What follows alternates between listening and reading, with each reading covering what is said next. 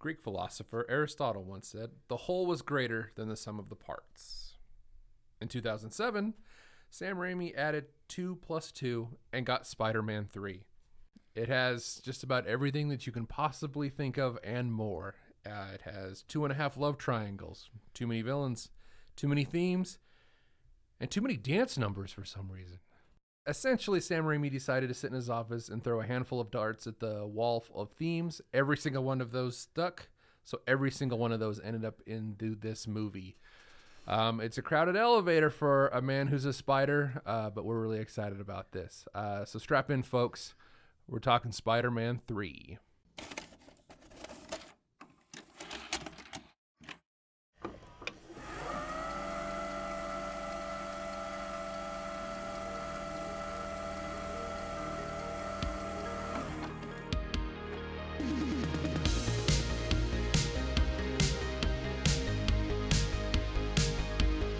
Oh my goodness, I can listen to that theme song. I say that every episode, and it's true. I love that theme song so much. I love it, love it, love it. Me too. Um, uh, well, welcome, welcome everybody to the Be Kind Rewind. Uh, I, I'm your, I'm your boy Joey. Uh, with me today, I am very super excited to have uh, my special guest. A little bit different format today. It's just me and a guest. Uh, We went from three guests to two guests to me to now we're going back to one, and but we have a lot of we're gonna have a lot of fun. Uh, I, I, uh, our, my guest today is a model. She's an activist. She is an ally. She will be performing in the upcoming Gem Court Country show. Uh, you can find her online, known as Hope Chest. She is my good friend Carissa Sutton. Carissa, thank you so much for being here today. Oh, hi, guys. oh, How's look, it going? Oh, we're doing voices. Oh, this is going to be fun. oh, yeah. I oh, I goodness. make random noises all the time, constantly. I'm in my own little world, and I forget that I do them. What's and so right? And so when I do them and people giggle, I'm like, oh, yeah, there's people there. Here we are. And I'm totally fine with everybody laughing at me because it's a very entertaining thing. And if you're laughing, you're not crying. That's right. If you're not laughing, you're not living. Uh, Carissa, thank you so much from a personal level for being here. I am so, so stoked. You have no idea. You were really excited. I am uh, excited. I'm still uh, excited. W- when I got a hold of you to see if you want to be on the show, and we decided on Spider-Man three.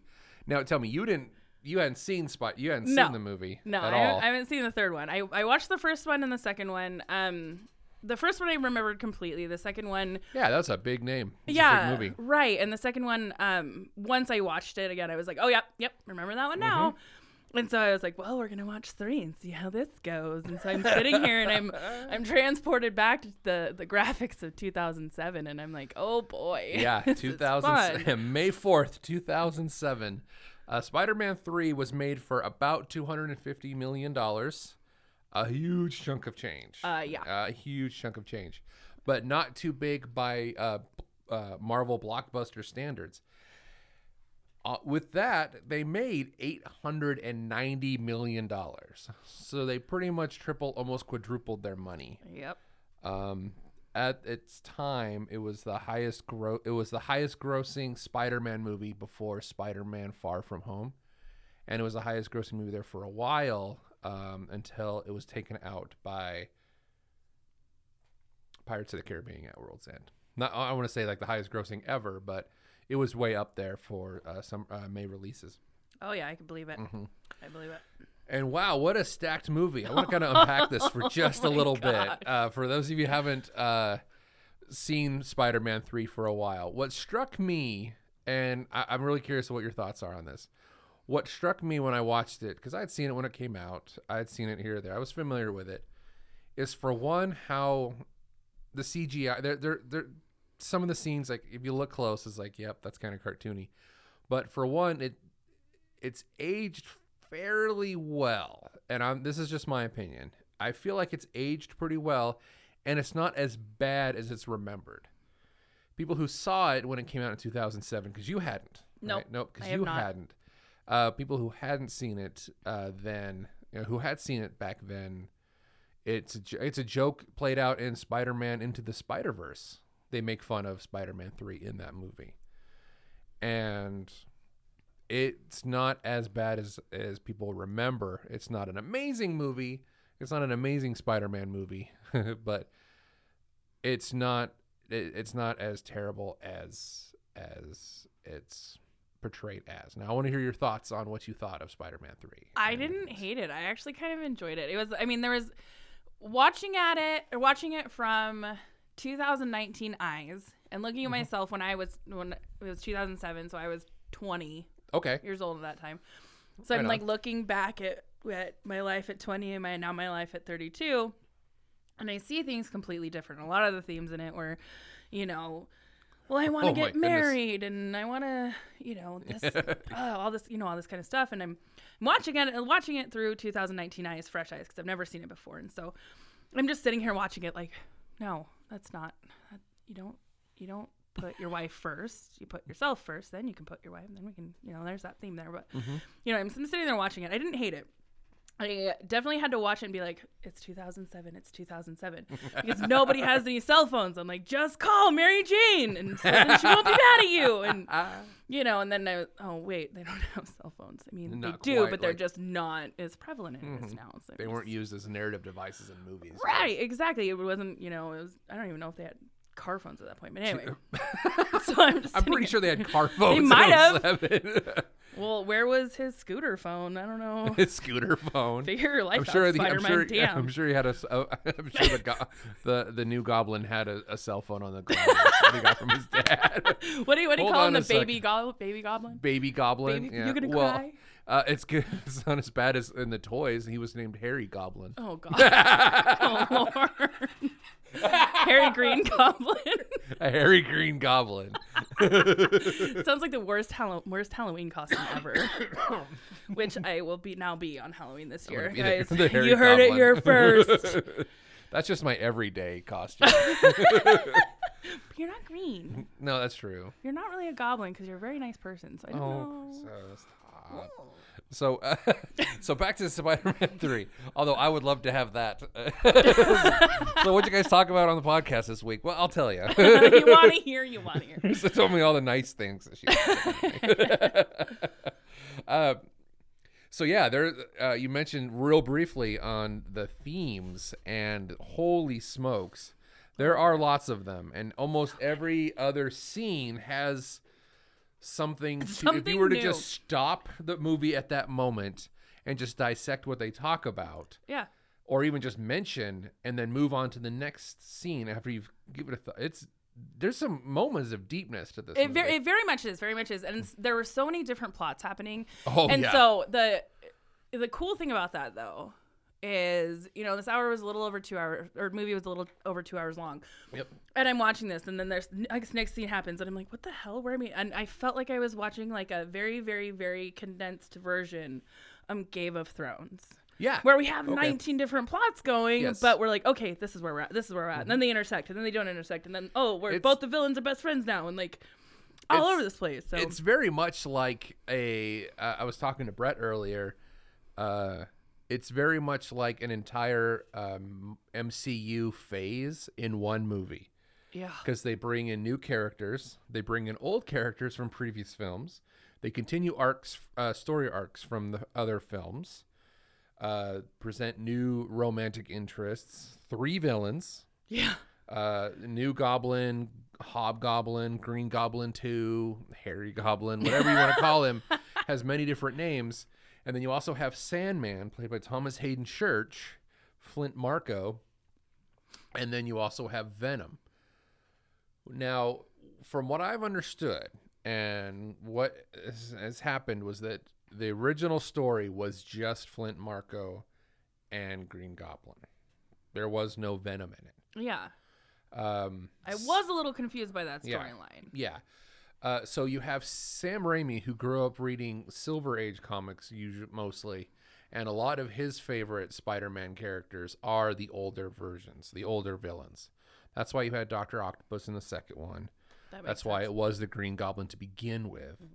which on a side note, I really like the way they, they trans how they made it a real world thing. Although it looked kind of goofy, it yeah. kind of looked like a, a Power Rangers bad guy in, from the first one, but it made sense, and you can yeah. see the same themes going through all the Marvel movies now. Like, oh, okay, yeah. so you can't have it just looks weird. So how about we do this to at least make it look like Green Goblin? But even then, uh, William Dafoe looks like a goblin. Uh, yeah, and, that's absolutely one hundred percent true. So it, it totally makes sense. Yeah. Well, and Willem Dafoe is just fantastic as it oh, is. Oh, he's he's absolutely you know, amazing he's, in everything. Oh, everything he does. That classic um, uh, Willem Dafoe uh, meme from Facebook where I'm something of a scientist myself came from that first Spider-Man movie. There's so many good memes that came out of these so movies.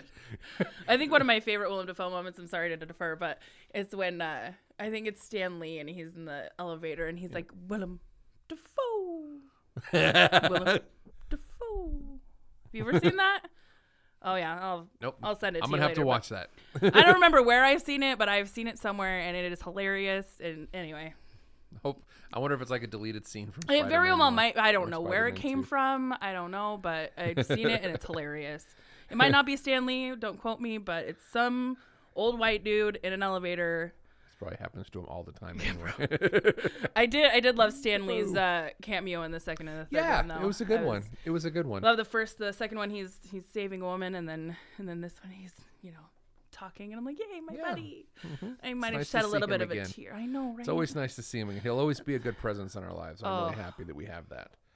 Um, and then so uh, Avi Arad, I, I don't know if I'm pronouncing his name right, was the head of Marvel for a very long time, and he's the head of Sony, I believe. I'm probably butchering this, and I'm wrong. If you are listening to this at home and you care enough, please message me or post on Facebook your thoughts on this, because I'm, I'm sure I'm butchering the the, the roles and stuff. But uh, he was a a toy executive who made it into doing the films for like the Sony Marvel movies, so basically the Spider-Man movies. And you can, and he was the one that was pushing for Venom. And Sam Raimi didn't want to do Venom because he didn't find him interesting on a personal level. Because it wasn't, uh, Venom came about in the nineties, the late eighties and nineties. And Sam Raimi was way out of of the comics at that point. He was off doing uh, Evil Dead and things like that. Is that so why Bruce it Campbell was, was in this movie? Yeah, that's why he's been in these movies.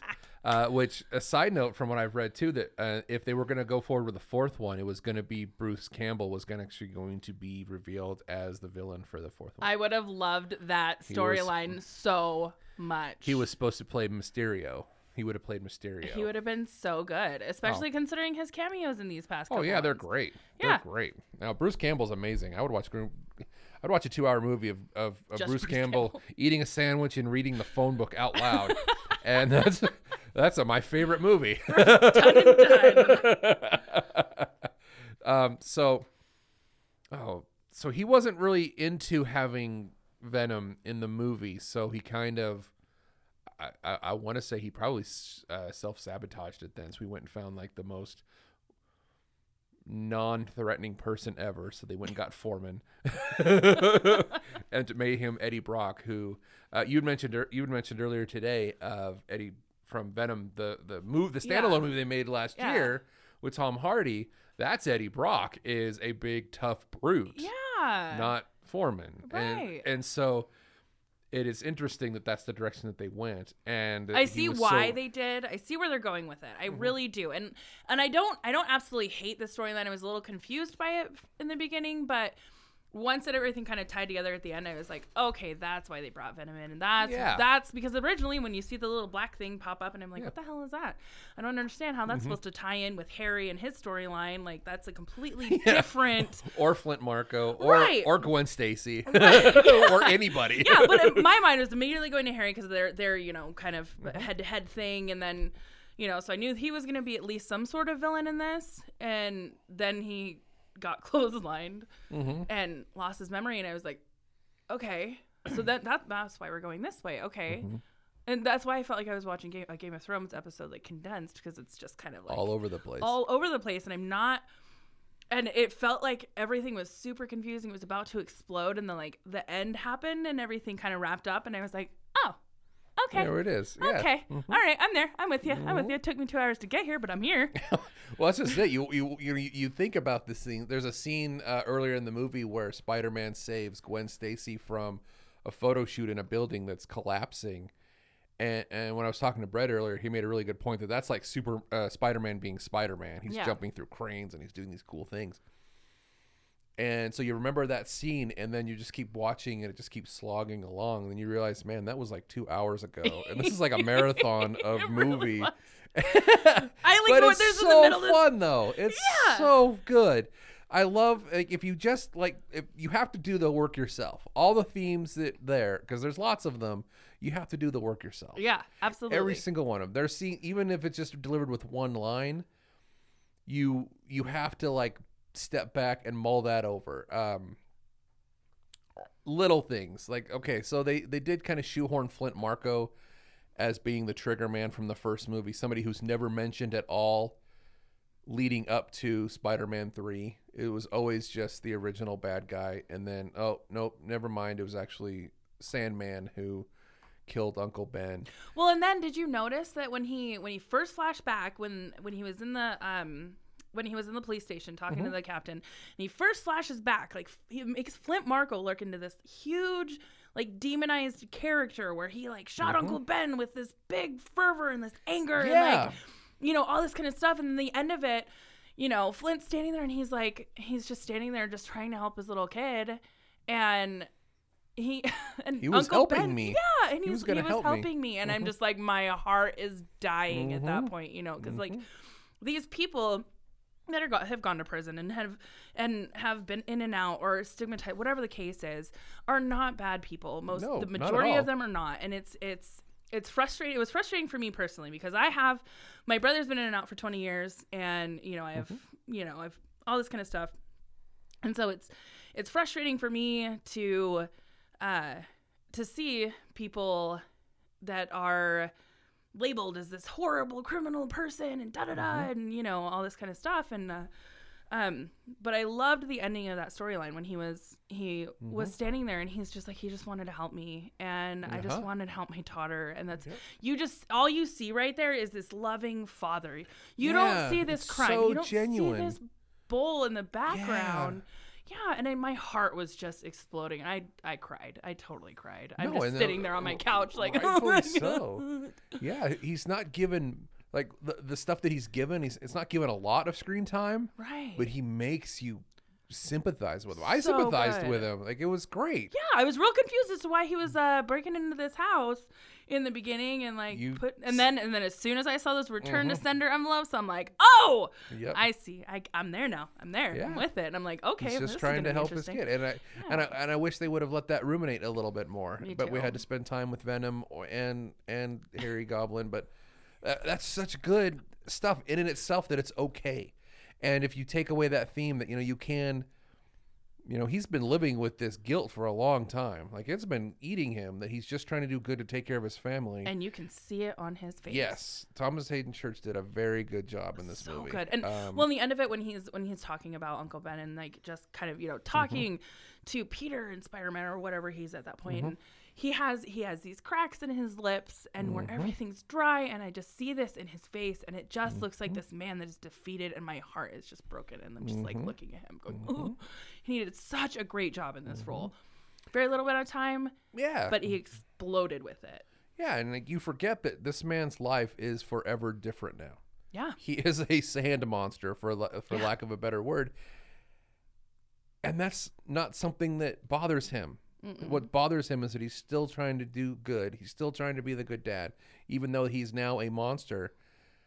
And he's mad at Spider-Man because Spider-Man's not letting him just do the one thing that now he has the means to do it, and he just won't let him do it. Like yeah. he's bad villain, the best villains, the best villains ever. And I'm curious in your thoughts on this. Don't think they are villains. They are justified in their minds for everything that they're doing. And I think that uh, Flint Marko is a good example of that. Oh, like absolutely. Is absolutely. He doing wrong things on cultural against cultural norms? Yeah, for yeah. sure. I mean, he's robbing a bank to yeah. pay for something that should already be a foregone conclusion. But oh. let's be real. What's the real crime here? Healthcare like that, or him exactly, robbing a bank? Exactly. Let's be real if here. We're gonna call, yeah, exactly. We're gonna, we're gonna call the people that are going to rob you are wearing suits. They are not wearing. They are not wearing black masks and carrying car- carrying canvas bags with money signs on them. They're wearing suits. Exactly. Mm-hmm. So you know what? I'm not even mad about it. Nope. If he was running around I'm killing not. people, that'd be a different story. Exactly. But nope. He's. I'm not mad. Of course. Screw that bank. They got plenty of money. Right. Exactly. So you've got the Flint Marko storyline. Oh. Uh, oh, so good. And then you have the the Hobgoblin story, the Green Goblin storyline, who at the beginning of the movie, he's figured it out. Okay, Spider-Man is Peter Parker, who killed my dad. And the movie starts fairly early in the film with a fight between uh, Green Goblin, the new Green Goblin, and Peter Parker, and it is amazing. It's a yeah. cool, it's a cool action sequence. It was, it was. I, uh, I was like, it was kind of, it was at that moment where I was like, oh, two thousand seven graphics. Okay, here yep. we are, here we are. And yeah, I had to like just, immerse myself back into it. Yep. But once I did, I was in it. I was yeah. in it, especially when he threw him against that wall, and Peter just kind of stuck and was like, yep. uh, mm-hmm. what do I do? You jump. That's what exactly. You do. No, Jump, it throw was a web. so good. That, that was that clothesline. Yeah, it's awesome. I, I laughed. I laughed at that part. I, it's awesome. And so you think of, okay, he's avenging his dad, so he's going to take up what his dad did, and take up his, you know, because he leading up to that, he's not a, uh, it's not portrayed as, if I recall, it's been a, you have to forgive me, it's been a while since I've seen one and two. He's not portrayed as like the bad guy leading up to the until the end of two. Harry? Harry, yeah. Yeah, he's not. I uh the the well the second one he wasn't really a bad guy yet. He hadn't really figured everything out quite. Like, he was angry and he wanted to get revenge for his dad. Yeah. And then it wasn't until he realized the bad the villain the whole time. In his mind, the villain was Spider-Man. Right. Who was Peter Parker, his best friend. So that's when he snapped mm-hmm. and continued what his dad did. Yeah. Yeah, it was it. Okay. You know, the, the I think I do think the beginning of the movie did a great job of kind of um, of Spider-Man three did a great job of of really revealing that storyline mm-hmm. of where he's like, oh, this is Peter, and you you kind of see it on his face a little bit, but then Peter's super happy with Mary Jane and his stupid goofy smile, mm-hmm. and that's my girlfriend. Like, get out of here. Anyway, uh, but it, it does a great job of kind of really honing in mm-hmm. that Harry realizes, oh, this is Peter, and he you can kind of see on his face where he's like back and forth with like mm-hmm. Spider-Man killed my dad and Peter Parker's Spider-Man, but he's my best friend forever, and da da da da. And you see this like internal battle happen.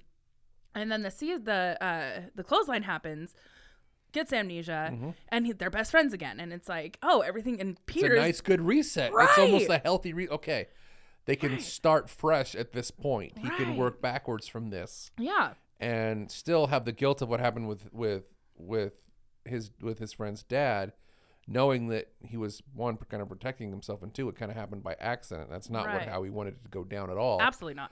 He tr- he specifically tries in the first one to like, I don't want to be doing this. I'm trying to stop you from do- doing these bad things. So, yeah. And it, it's seeming to me the themes that are that are going along with these three movies is that it's taking these really good people. So like in the second one where we have Doctor Octo or oh my gosh, where he is such oh, a great a million- masterclass. So good in the correct in my. I don't want to go on a tangent on this, but I yeah. think the way that character was handled, he's sitting there, especially at the beginning of the movie where he's sitting at that table and he's talking about his, his spouse. That is what you want. Like, that's like, I want to be that person sitting talking about how much I love my spouse. Right. And this is every person. Like, I'm a, I know that I'm a complete person. I like who I am with them. And right. I love that. Yeah. I, I, I, that, justified everything he did in the story because you could tell was based off of where he was coming from. Yeah. It was a very genuine place. It's like trauma. trauma yeah, trauma, trauma happens. It's it's like trauma changes people. Yes, it does. What? And that's a again, I know, right? But it it's seems to be a theme thing. That's happening in these movies. You know, you mm-hmm. know, like, original Green Goblins it starts out good, and then here we go, and, and then Doctor Octo, here we go, and then Flint is is mm-hmm. you know he's a great dad that's trying just to be a dad, and mm-hmm. Harry's introducing um, mm-hmm. Peter to uh, Doctor Doctor Octo in the second mm-hmm. one, and they're all these great people mm-hmm. but then you know whatever happens and they turn, and it's like I feel like that makes villains really relatable. Mm-hmm. I feel like I, I I think it does a great job of of humanizing these people, and kind of it kind of makes you step back and say, okay, well, what happened to make mm-hmm. this person act this way, even in a shortened time frame with with with Eddie Brock Junior Yeah. Yeah. Like yeah. A very short. He shows up. He's a dick. Um. I think my he favorite part is thing. I think is my favorite part is when he's like, I'm dating your daughter, and he didn't. They only had one date, and they like yeah. I think they kissed once. yeah, bro, uh, it's not a relationship. No, no, calm down, buddy. She's really not uh, that interested. So he's a dick. He does dickish things. He lucks into getting the good picture to get the the job that he wanted. He was exposed as a fraud, mm-hmm. and you could tell that he's a villain because he doesn't get his role in that. And yeah. that's and that's that classic archetype. They don't realize that they're the bad guy. Yeah. And he might be doing everything in his mind that he's thinking he should do to get his to his ends, but at the end, like, you just want to take him and shake him. He said, dude, you brought this on yourself. So bad. You you doctored the Spider-Man picture. You you faked it. Well, and the, be- the best the example. Right, right. The best best example of that mm-hmm. is when when uh Peter's in his, you know, Venom mode where he's, yeah. you know, he's super. Oh, oh love we, that sequence. Um, yes. His his hair cracks me up with that because I'm like, you it. look like oh. an emo kid in high love school it, love in it, nineteen ninety-five. It's so good. Anyway, oh my gosh. Oh, so good. He's oh, cold. He is, I know. He is stone cold. I'm like, who are that. you, Tobey Maguire? Yeah, exactly. Hey. Huh? Oh. Um, but the best part about that is when when Eddie Brock Junior is sitting there and he's like, he's like, don't do this. I'll never be able to work at a newspaper again. And he just looks at him and said, you should have thought of that before. Yeah. And I'm like, yes! Holy smokes. Like, that in itself was cold. Right. Like, yeah, this is reality, buddy. You have to be held accountable for your actions in a real way. Yeah. Not just like, I'm not going to beat you up on the side of a building like a superhero movie, but no. Right. This is a real thing. And then yeah. what does he do? He goes to church and prays to God to kill Peter Parker. Can you kill Peter Parker? Oh, my God. And that Jesus was oh. so skinny. Yeah, he was. He needed to hit he, the Golden he, Corral or something, some, buddy. He looked like the size of my thigh. He might have been the son of, the son of God, but uh, the lamb needs to eat a, a pork chop or something. So, um, yeah, he, he immediately goes to church and, and wants him dead. Now, the best thing about that is that's the tail end of the dark emo Peter Parker sequence. Well, yeah, because you movie. see you see Peter Parker up at the top of the bell tower. Yeah, and yeah, he's yeah. just ripping this off, and then you see like only his half naked body, and I'm like, yep, yeah, definitely P G. And uh, uh, I wanted to see some butt, guys, some butt. But you know, you see him like just struggling in the top because he's, you know, he doesn't like who he's become, and because you've just watched him kind of go from, you know, this super lighthearted, you know, peppy, peppy person, how and dangerous then as soon, it was. Yeah, as soon as that venom hits him, he he turns into this super cold person, like we talked about with Brock, where he's like, mm-hmm. should have thought about that before. And then that whole scene at the jazz club, what the hell was that? I totally forgot about the jazz club scene because I started this movie like two days ago and finished it today. Yeah. I totally forgot about the jazz club scene. Yeah. I totally forgot that. Well, for one, I totally forgot that Gwen Stacy was in this movie and Bryce Dallas Howard played her. And I'm I am on board with Bryce Dallas Howard, just about anything that she's in. For real. I am a she huge fan. She was cute in this. So, she was yeah. cute in it. Uh, she Yeah, she was awesome with that white hair. And I was totally shocked that, for one, I forgot because everybody rem- oh, everybody always remembers him doing his finger points as he's walking down the street. Yeah. And everybody's just laughing at him, and he's just still he does the finger points the I know, whole time. That, I was living for that moment because I was like, "You do you, boo boo. Mm-hmm. I know you're being a dick right now, but you do you and live your best life." And they make fun or as of Brad it. Brad Mondo the- would say, "Live your extra life." Yeah. And they make fun of that scene in the uh, Spider-Man Into the Spider-Verse. They totally make fun of him doing that. It's like, yeah, we don't talk about that. Um, have you seen Spider-Verse? No, I've I, Spider-Man two is the farthest I've gone, and but I did see this meme on Facebook. Now tell me if this is true. Okay. So um, I saw this thing, and it was it said uh, Spider-Man Into the Spider-Verse has the best conception of comic books, and nobody mm-hmm. gives it enough credit. Is that correct? It, that I saw that maybe you gonna watch it just for that. Spider-Man reason. Into the Spider-Verse, not to divulge from Spider-Man three. Spider-Man Into right. the Spider-Verse is not only the best, one of the best comic book movies I've seen in a very, very long time. It's one of the best animated movies I've seen in exactly. a long time. It's one of the best movies I've seen in a very okay. long time. It is amazing from top to bottom. Okay, I it, saw that meme and I was like, that makes mm-hmm. me want to watch it because I really enjoy stuff that has a good conceptualization of, of what it's trying oh. to portray. And for oh, yeah. for that to, to for them to be very excited about that, uh-huh. what whoever made that meme, whatever. And there's some but, there's some aspects yeah. to that. Again, not not to divulge too much, but like there's some aspects from a, a cultural standpoint and a representation standpoint. You know, the, the main character, it's not Peter Parker, it's Miles Morales, right? Who is, um, I believe he's half Puerto Rican, half African American. Shut and he, up. And he lives that life. He I'm speaks, in it. He speaks uh, Mexican to his mom. Did you and, say Mexican? He yeah, speaks Mexican. Span- I He's know. Spanish. It's okay, speaks Joey. Spanish I still love you. And like he, and it's not. And the best part is, it's not dubbed, or it's not. There's no. It's no. So you have no idea what it says. As a nope. white girl like me who doesn't know very much Spanish. Yeah, Spanish. Yeah. Yeah, it's not. There's no subtitles. I to love it. it. It's like that's that's. I do enjoy reality. When that happens because there's times when I'm like, oh, oh, poquito. That means small. Okay, what's this? But you mm, don't have to mama. Though. You, you get the scenes, right? And it's so yeah, I just like to decode things. Yeah. So Spider-Man Into the Spider-Verse. Do yourself the favor. Yeah. Pay, treat yourself. Okay. And see this film. Treat yourself. Treat yourself because it is. Have some. Take the time to to to watch it because it's pretty frenetic. It's yeah. There's six different Spider-Men in it. So and um, I I uh. I made a comment earlier because we, you know, we have, we have this Spider-Man and then mm-hmm. Venom and all this kind of stuff in this movie.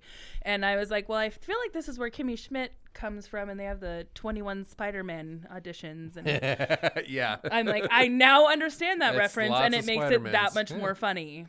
Well, be, I mean, shoot, there's these three Spider-Men. Then there's the Amazing Spider-Man, which was two movies.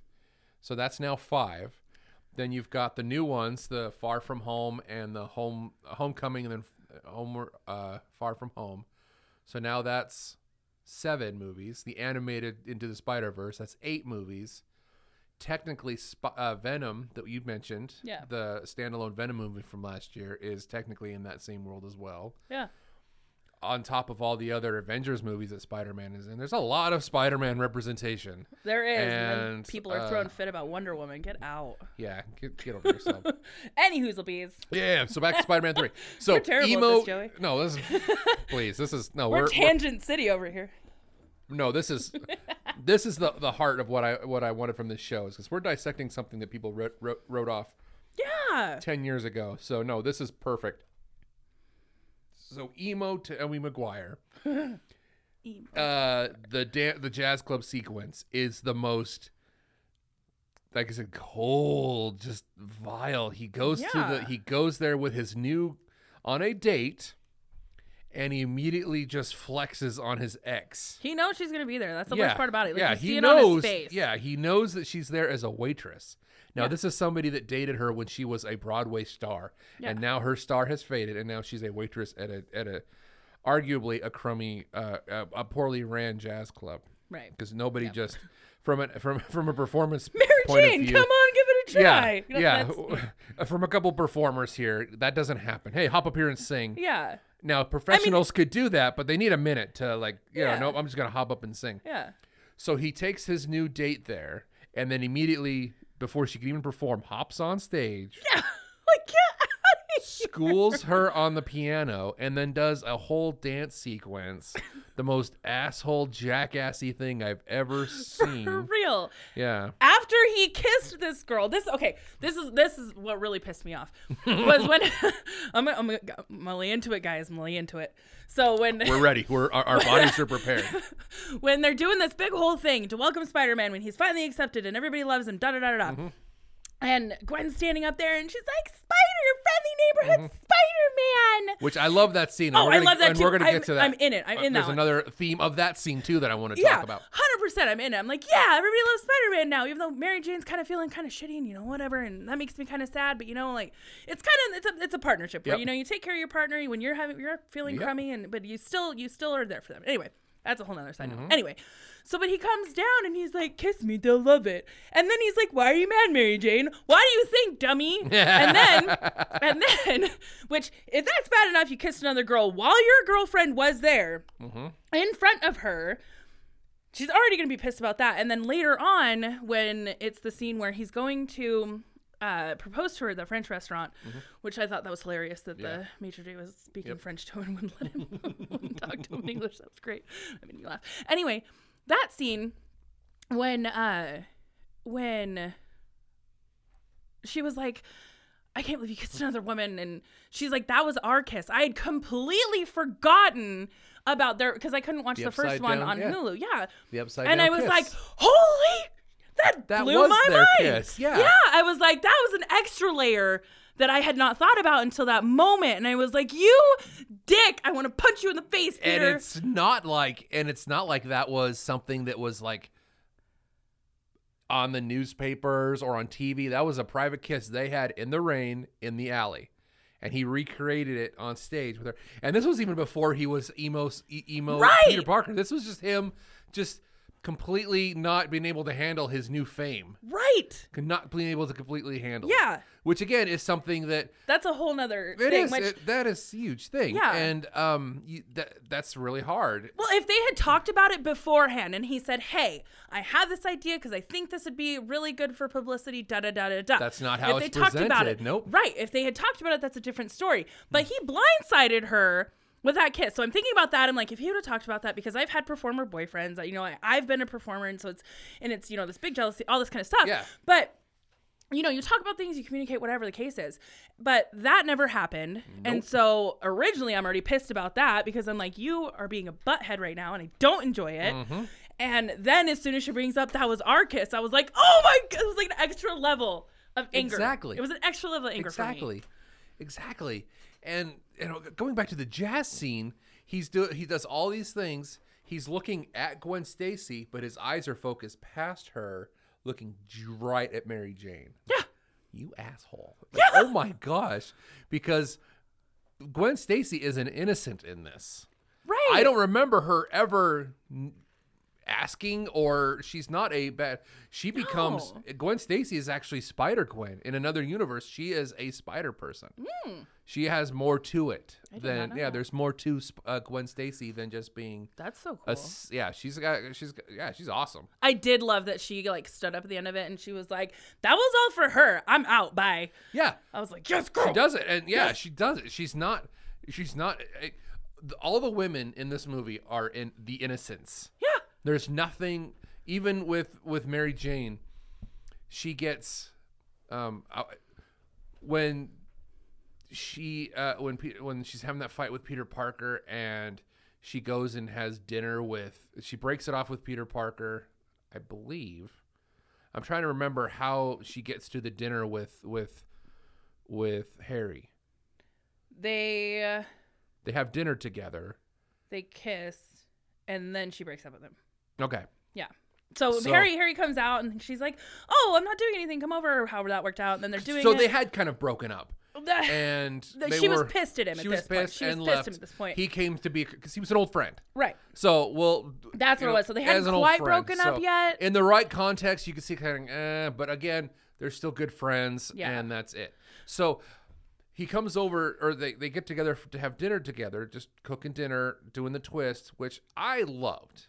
Yeah. I thought that was genuine, a, a moment of really uh, authentic brevity in a, uh, a theater of the absurd, as these superhero movies are. Right, right.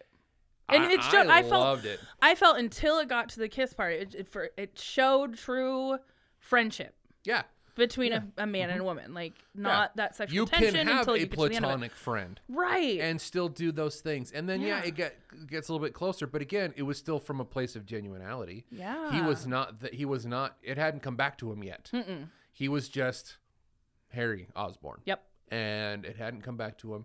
Yeah, he's he he'd grown past the, you know, he was a he was a, he was a grown he was a grown man now. Yeah. And so the, the high school, like, oh, I kind of liked her more than him. Like, that's, in my mind, that's kind of over yeah. because he's an adult now.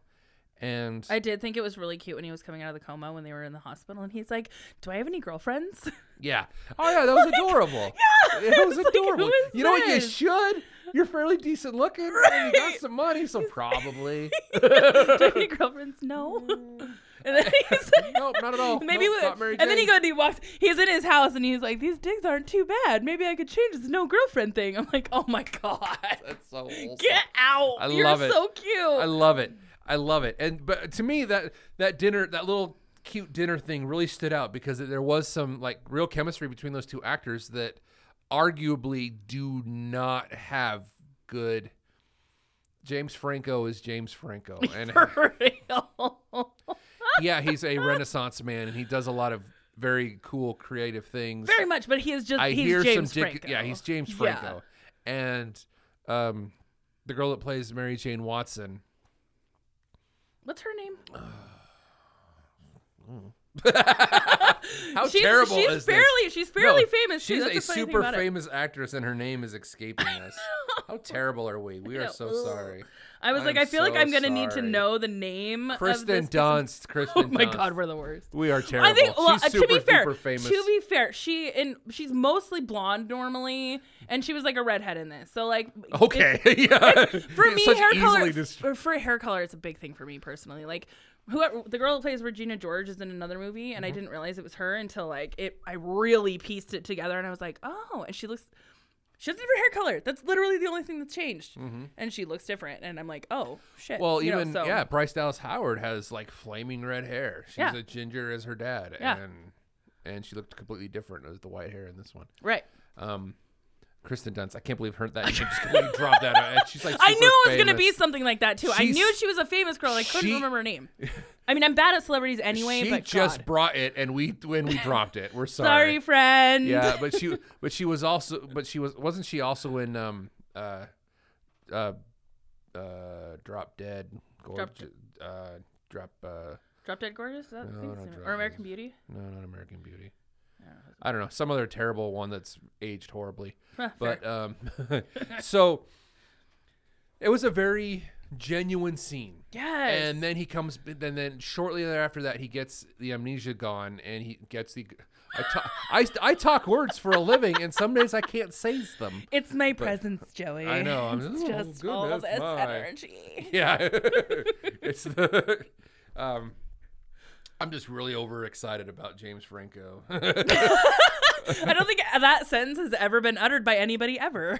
I don't even, maybe by James Franco. I, I, don't, I don't know. Every time I think of James Franco now, though, is I think of the thirty Rock episode where he has the, he's he's married to an anime pillow, Kamiko. And he's like in this fake relationship with Jenna, and it's hilarious. And now every time I see him, I think of that. And so it's it ruined him for me. So shortly after that diner scene, he the, the amnesia goes away, and he realizes he remind he's remembered like, oh, this is what's up. So what does he immediately do? Physically threatens, puts his hands on on Kristen Dunst's neck, and tells her that she has to do this, um, or she or he's going to kill Peter. He, she has to break up with him. And so she calls Peter and breaks up with him and says that she doesn't love him anymore. There's somebody else, and that's it. You realize that if you take the scene out of him physically accosting her, if you take that scene out and he, they have dinner, they have a nice time, they do the twist, he leaves. If he not come back and assaulted her, I can see her doing that. Yeah, me like, too. I could see just, you know what? No, I don't. I think that. No, I, I'm I'm not making the best choice with Peter Parker, right. And I think that I could at least pursue something that's going on here with Harry. Yeah, and I, and... I when I first watched this, I um I missed that physical cost or costing part, and yeah, so I'm sitting this, there like yeah yeah I, I missed his... that part because okay. like I got a phone call or I, okay. whatever it was, um and I went re- rewatched half the movie today because I'm like, okay, I gotta figure out all these storylines. Yeah, you gotta really piece this. it together. Right. So I'm like, and then I saw that and I was like, oh shit, because in the beginning I was like, oh, why? How?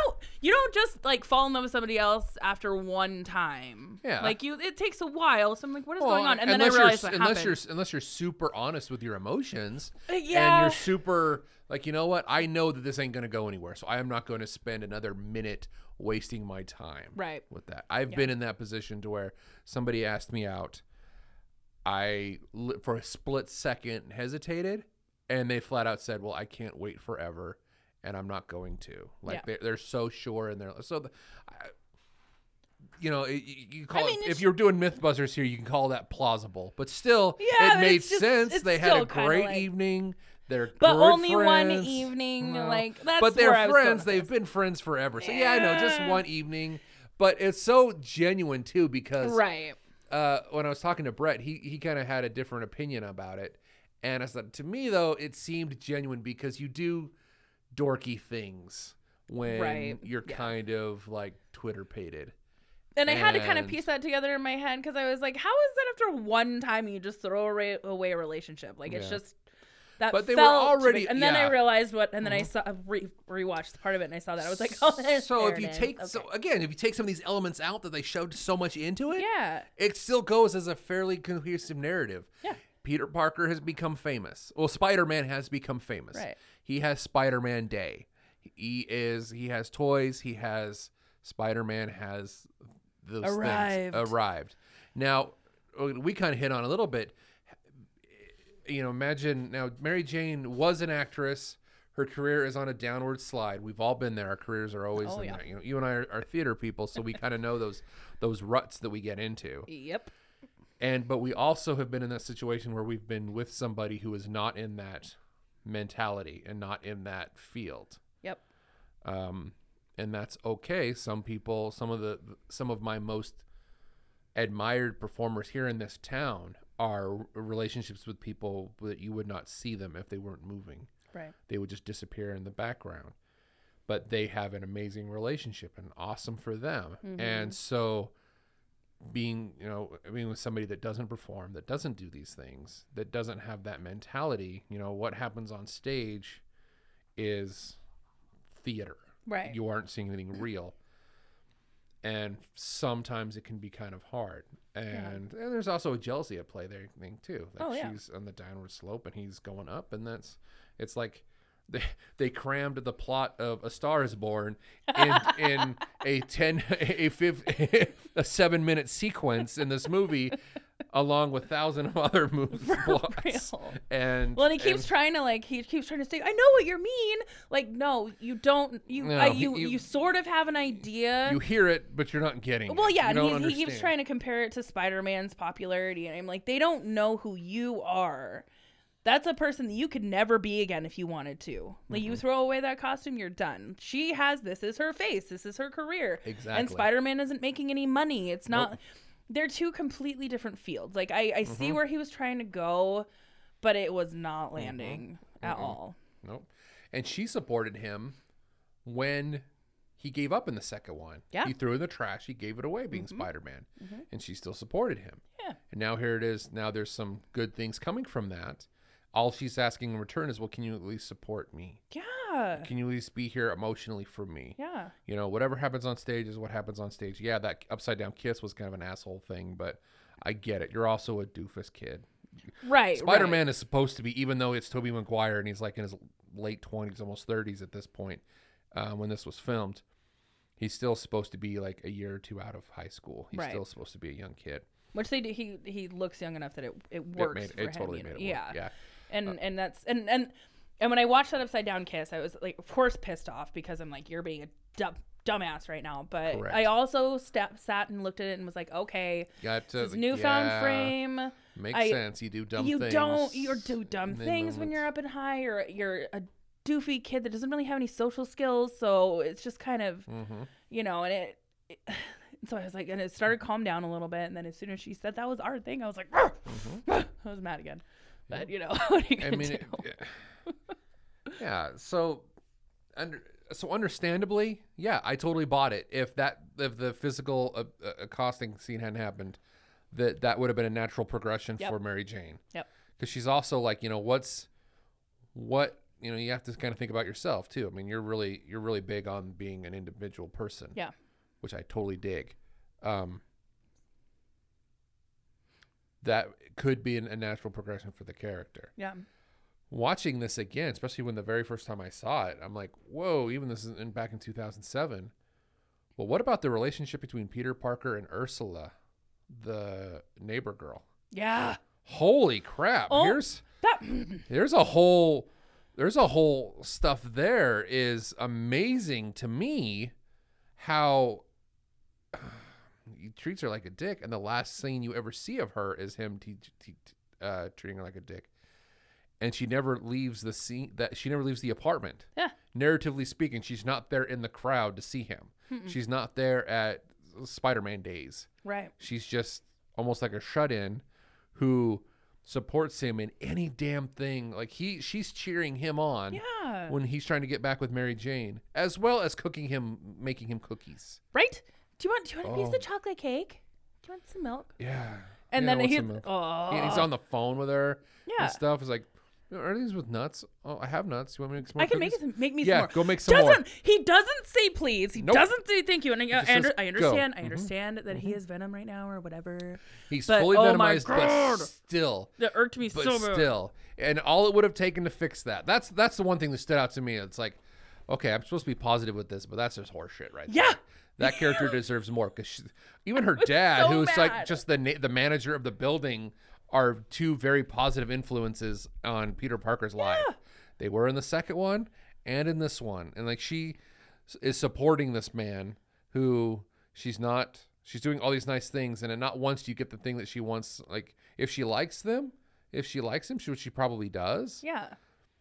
Which I definitely got that just being a girl, like yeah. watching another girl do it. But at the same time, like she's a genuine human being and she just, mm-hmm. she just wants to be nice. And like, and she I think is, a lot of yeah. it is, you know, the self-esteem issue, self-worth stuff where uh-huh. she's like, I just want people to like me. And so like, here's some cookies. Like I totally get that. Mm-hmm. But you know, I mean, you know, move back over to this, but I was so bummed at the end of it where he's like, make me some cookies. Like, get out of here. Get yeah. Of here. Go. And it w- would have literally taken one scene after Venom leaves him. Yeah. to go and just a, a simple thank you scene or a send off or just something that acknowledges that, yes, you are an amazing woman. Yeah. You are an amazing person for taking care of me. And like, like if she likes him, she's also cheering him on when she calls. Ooh, Mary Jane's on the phone. Mary Jane's on the phone. Right. Like you could have easily just said he's not here and hung up and walked about your day and yeah. made and made one hundred percent that guy some more cookies. And Mary Jane called back. Mary Jane called back. Yeah, like so there's excited. all these things that you're. Like, yeah, oh. she's genuinely. Yeah. You, you, you almost get that she's genuinely just likes him more than just liking him as a boyfriend. Right. That the chemistry is there too. I, I bought it. Yeah, I totally bought it. it. it too. And I, I don't think they did. I don't think they did her character enough justice. Mm-mm. They did not do how they, Ursula they justice at no. all. Sadly. Um, and that's that's a shame because that was. Such touching, just wholesome stuff, and I love that. I, any, I love the, the wholesome things. I just absolutely. I love do too. It. I do too. I love the wholesomeness for that, and it's so and that's what I really liked about the twist scene. Yeah, because like you, you know, if they were flirting with each other, which they, they clearly were, like that's kind of goofy stuff you do when you're right. when you see like a good potential for somebody that you or you're just really just enjoying your time with somebody that you've got to, you got the. the The hot, not even for the hot sort, just somebody you genuinely care about. Yeah, and that's what I loved about it. It's so goofy. You do goofy things. Like, Me I'm and sure my he... friends do dumb shit like that all the time. Mm-hmm. Mm-hmm. all the time. I got it. I will have to say I loved it when, when the amnesia wore off and he turned evil there for a little bit, and like he there's a scene where he like does the smile. And he looks so much like the guy that's William Dafoe. Oh like, my oh, gosh, okay. they they could not have cast a better person to play. Him for that he reason totally looks like yeah. yeah yeah yeah but there's so much what I love about and and the, the things that I, I like about this movie is like the and one of the themes that we got to was the, the the redemption angle here. Everybody is smart enough to reevaluate their beliefs. Yeah, everyone, no Absolutely. matter how most of the men in this movie are terrible. And all the women aren't, are most of the women, all the women actually are like genuinely honest people. So it's got a yeah. really good feminist message to it that I dig. Yeah. Um, I'm in it. There's no, you don't see any kind of negative, even, you know, it, it was justified to me when she felt, when she felt close to Harry. Yeah. Before he, he, he, he did that to her. So, but I, every single person, Flint Marko,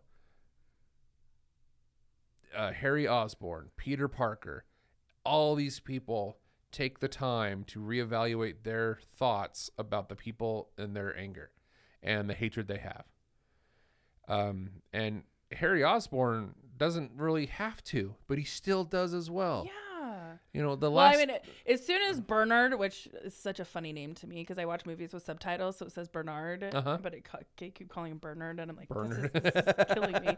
But when he's like, well, it was definitely from his... From his blade. Why the hell did you take so damn long to tell him about was that? Was he even in the movie before that scene?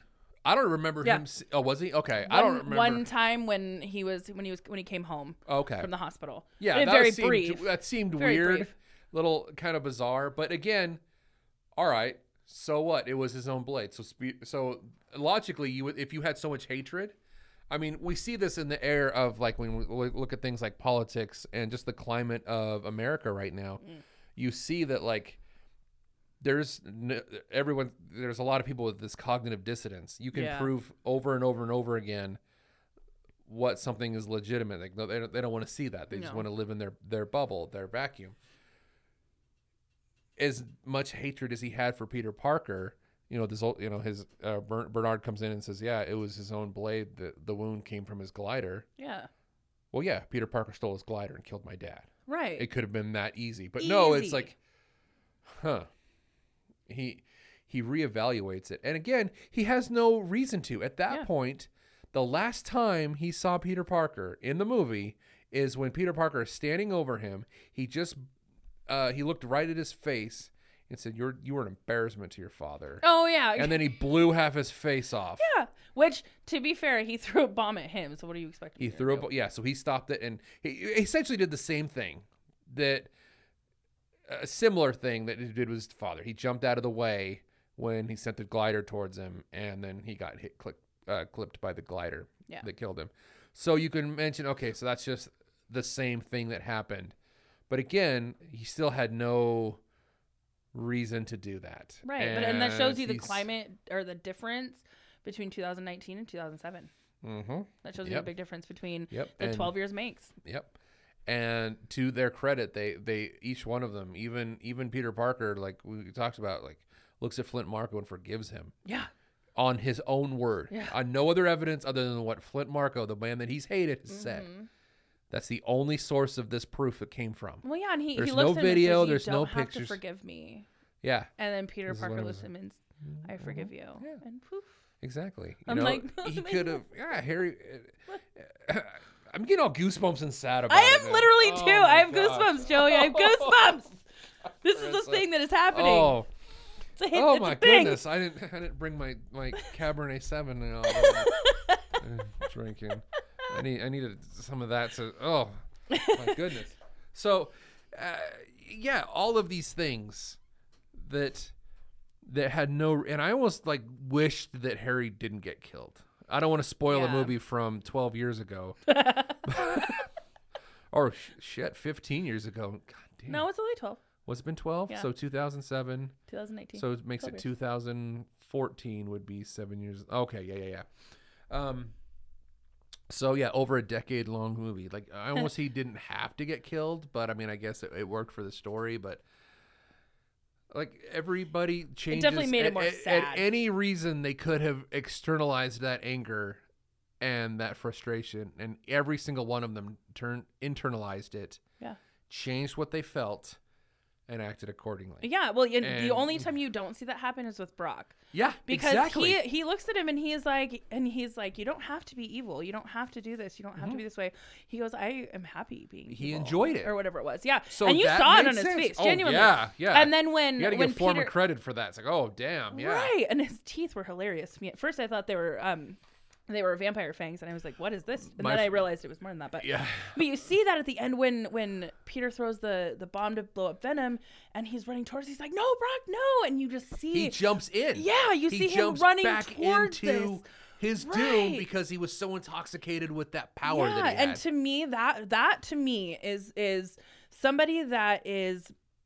so deeply traumatized by their demons mm-hmm. and their trauma and the stuff that has happened to them in their lives. Yeah. And and they, they play this victim. And, and and a lot of people don't realize they're playing the victim. It's a very big thing. It's a very big thing. I've learned no a lot about this recently. I t- yeah, I teach and, that in class. No one writes themselves right. the villain in their story. Right. You don't. Yeah, and it's and but it's it you know, you see this, and I, that to me was just kind of like this manifestation of his demons and his trauma, his horror, and his his heart jumping into this. I yes. was like, oh, my heart. Oh, da, da. Yeah. Oh, my goodness. I mean, you can joke about, oh, he was so easily defeated by the by the sound. Oh, well. Yeah.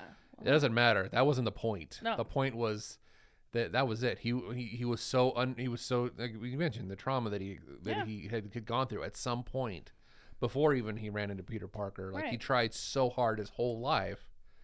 He finally took the shot. Missed the mark. Mm. He lost everything because he says that he lost everything. He yeah. had a he had a nice girlfriend. He had a, a good job that he'd always wanted, um, and he just couldn't. Once, once he gave into that, and just went full on Venom, everything changed for him. And then he was, yeah. once he got in control of his own narrative, of his own life, that's what he was intoxicated. Yeah. That's well, and, and you can see, him. right. And you can see that happen when you can see that, that he's going down this path when he, when he's, um, when he tells the police commissioner chief or whatever, mm-hmm. I'm dating your daughter, but then it's revealed later they've gone on one date and had one kiss. Bro, that's not a girlfriend. Mm-hmm. It's not a serious relationship, any of this kind of stuff. It's it's very much that nice guy narrative. Well, I opened a door for you. You should have sex uh, with me. Yeah. Like, that's not no, that's how not this how works, guys. Work. I saw a thing today no. that was really cool, and it was like, um, it was like, she didn't friend zone you, you girlfriend zoned her. I was like, get I s- out! I saw when you posted that, and yeah. I loved it. Like, oh, I know. It makes so much more sense I now. was like, ooh! You girlfriend zoned yeah, her. Bye. Yeah, bye. Anyway, and that's, yeah, yeah, like that's, and that showed his entitlement, kind of like, oh, I'm the nice guy. I took you mm-hmm. on a date and now you're my girlfriend. Like, yep. no, bro, that's not how mm-hmm. this works. And so yep. you can kind of see his, his narrative and his character going that way. And you can see why it's so, he it's never... easier for him to be taken over by this Venom character and by mm-hmm. all of these demons, you know? Yep. He was the only one that didn't have the capacity to, to have that self-awareness of, of right. their actions and their thoughts. Because he didn't and it, see and it was his... to his undoing. He didn't yep. see his role in his own at misery. At all. At all. Nope. Nuts. Harry Harry oh looked gosh. at him and was like, oh my God, this is what's happening. And he had no reason to, and he still did. No, no, no. And Flint's looking at this, and he's mm-hmm. like, I just want to help my, I, mm-hmm. you know, I see Uncle Ben trying to help me, yep. and I'm so he's sorry. He's the most downtrodden of says, all these I characters. Yep. Took I took this from you. He looks at Peter Parker and says, I took this from you. Mm-hmm. I don't expect you to forgive me. And like, you see all these characters, but then Brock is just, whatever. You know, yep. but I'm, I'm very happy that um, the Venom character has changed in the new one, um, in the new series that, yeah, that is going to be, you know, if he's very much like, I, and I hope they continue that new one with oh, Tom Hardy. That was such a fun I think movie. They're going to, but based on the end of the, the ending little, little, uh, yeah. bonus footage after the credits. It's and, okay to spoil movie, a twelve year old movie, maybe not yeah. a, a six month old movie. I won't but... say anything. I promise. But yeah, no, if you haven't checked out the new Venom, do okay. So you guys have homework tonight. Watch Batman or Spider-Man Into the Spider-Verse and then Venom. And you get the Spider-Man yeah. thing. So, yeah, you will enjoy both of those things. Yeah. Venom especially. It's so good. Tom Hardy plays a great, great Venom. Mm-hmm. It's, it's also a very funny movie. It's not. Oh, yeah. You know, it was really. And there's yeah. some aspects to the real world application of what that kind of symbiote lifestyle yeah. would be like about the.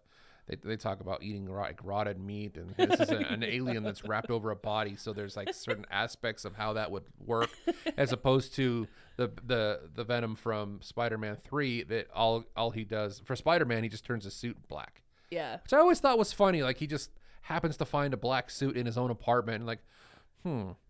okay, well, I'm going to put this on. Yeah, that's what I was thinking, like, too. I was on. like, mm, all right. Uh, but yeah, they, they, they just don't have time, I guess, maybe. Who knows? But well, with, you know, three villains and all those two and things. a half love triangles. Exactly, exactly. Everything else. But. Uh, Carissa, I think we're, holy smokes, I think we could talk all night about how amazing this movie is from like scene to could. scene to scene. But I think that for the most part, I think we've unpacked this meal of a movie to these great themes, you know. You are not your past. Yeah. You can, you know, there is forgiveness in your heart. No matter how wronged you've been in life, you can find forgiveness. You can find yourself in, you know, from for even just a, a, a shallow theater aspect. Like you are still at the end of the day, you are still Carissa, you are still Joey. Yeah. You're still gonna go home. You're not Spider-Man. You're yeah. not. You're not. You know, Brawny or Hope Chest, you are still who you are. And there and there are people that that the coolest thing about performing is uh, creating the character. There's so many people that find themselves in those characters. It happens a lot, um, especially in the trans world with uh, oh yeah, for with the, people in, the, in that a lot of trans beautiful. people start out in beautiful. drag. Yeah, my my aunt is actually transsexual. Oh right, and on. she has been for you know she's sixty something now, but nice. you know she she uh, fun little side note, she performed at Studio fifty-four and in a room next to Madonna. Nice, back in the day. Just nice. Saying. Anyway, brush with greatness. This the, is awesome, uh, right? I think I found my roots, guys. Yep. Anyway, but she so she you know started out in drag, and that's you know. And a lot of people find themselves in performing and, and through mm-hmm. this art. And, and that is so, so beautiful to mm-hmm. me. And it's so cool. So you, you have those people that find themselves, but then you have like you and me where, yeah, it, it absolutely creates this sort of confidence in us, mm-hmm. and and we can touch people's lives and these kinds of things. Mm-hmm. But it it, it they, at the end of the day, that stays on stage, you mm-hmm. know, where we go home and I'm Carissa, you're Joey, mm-hmm. and we don't have those struggles that, that some of Correct. These other people do. And so, mm-hmm. but yeah, it's it, watching Mary Jane coming from being on stage and then just having this low. Having to and, be, yeah. Yeah. yeah and that, then watching the opposite her. happen in Spider-Man. Mm-hmm. And, you know, and Mary Jane mm-hmm. trying to find comfort in this. And then, you know, Harry's storyline where he's like, I need to forgive. And here we are. And, you know, especially mm-hmm. Flint's storyline hits hard with me just yeah. because, you know, there's, stuff, there's but. for me personally, like Flint's, yeah, was freaking amazing. Um, I, I, I really was, there was, it's, it's only the one scene, but if you, I, I, I wanted to pause the movie and just reflect on this because, you know, he's full on emo Peter Parker. He's just about ready to blow off half the face of Harry, and he looks at him and he goes, "You're you were an embarrassment to your father." Mm-hmm. I deal with this a lot, and I don't want to d- drag the room down, but like, so I lost my father at a young age. He passed away when I was thirteen, mm. just when I was getting old enough to be who I was. Yeah. Like I was just becoming who I was going to be. Yep. And I struggle with this a lot. I definitely struggle with this thought of, would he like what he saw? Yeah.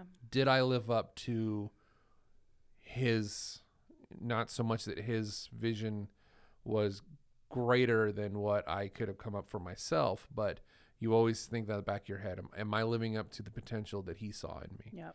Am I doing good by his name? Yep. Uh, can is you know is he proud of what has become? And I have no idea. I don't have an answer to that. So yeah. you but you have to take a, a step back and say, okay, he wouldn't have been.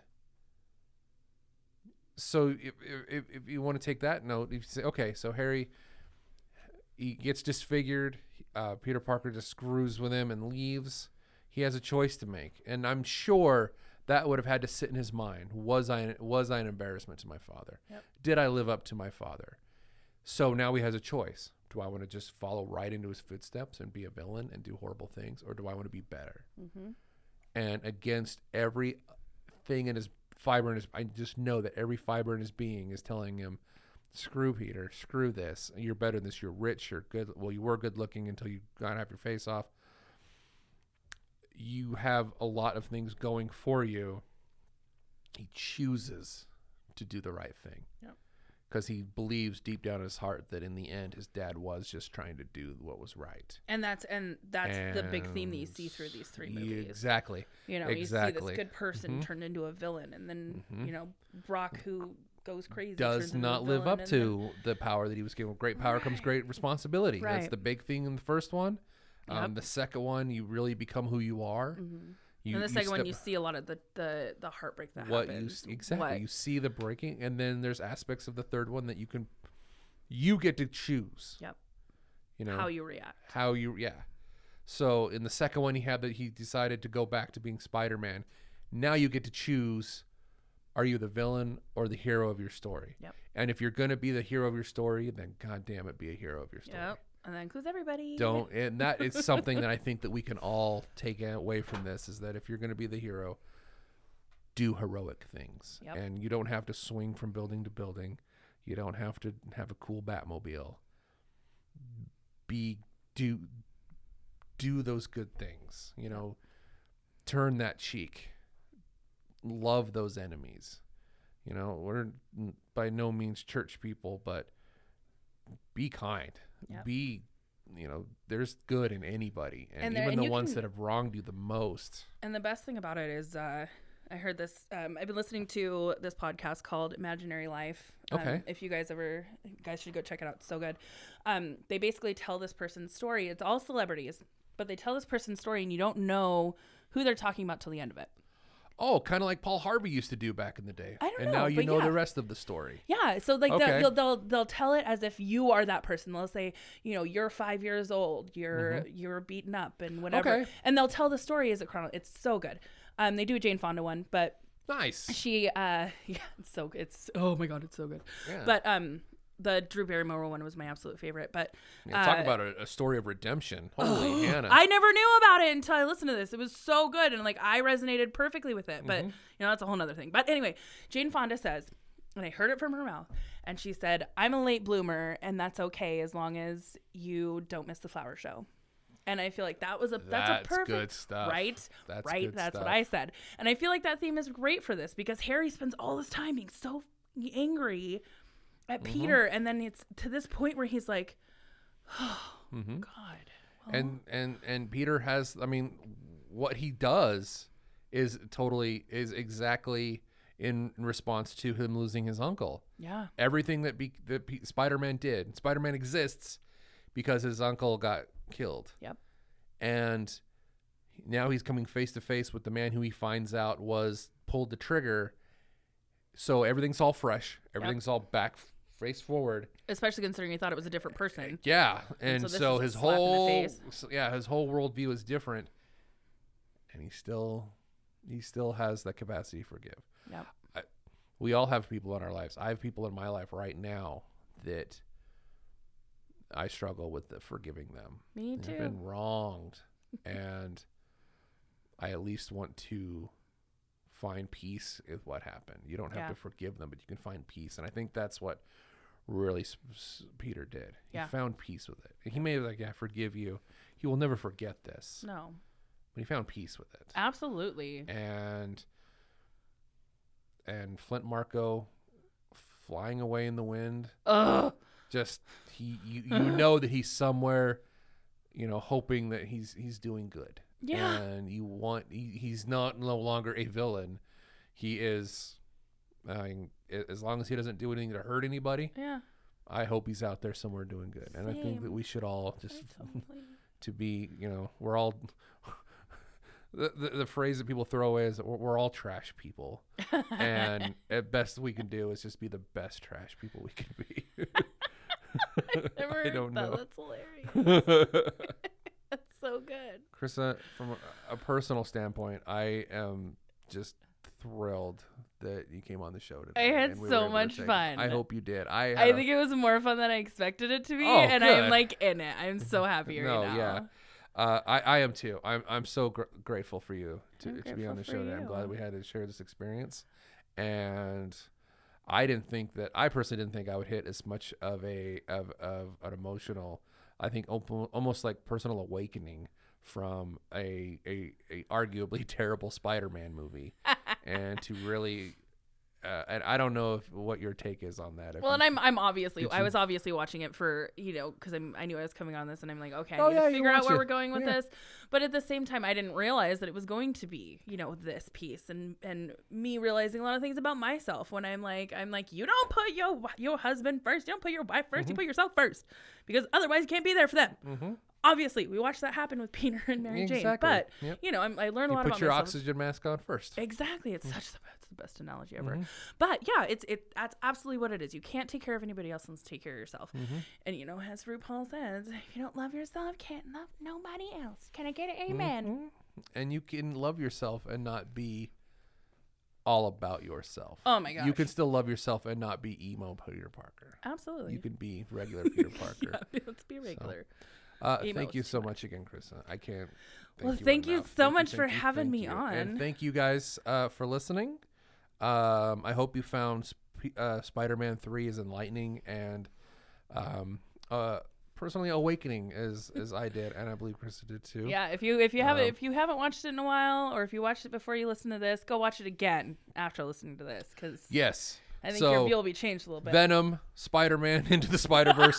Spider-Man three. Just, um, just do it all. Just just do it. Um, well, thank you so much, uh, Chris, again.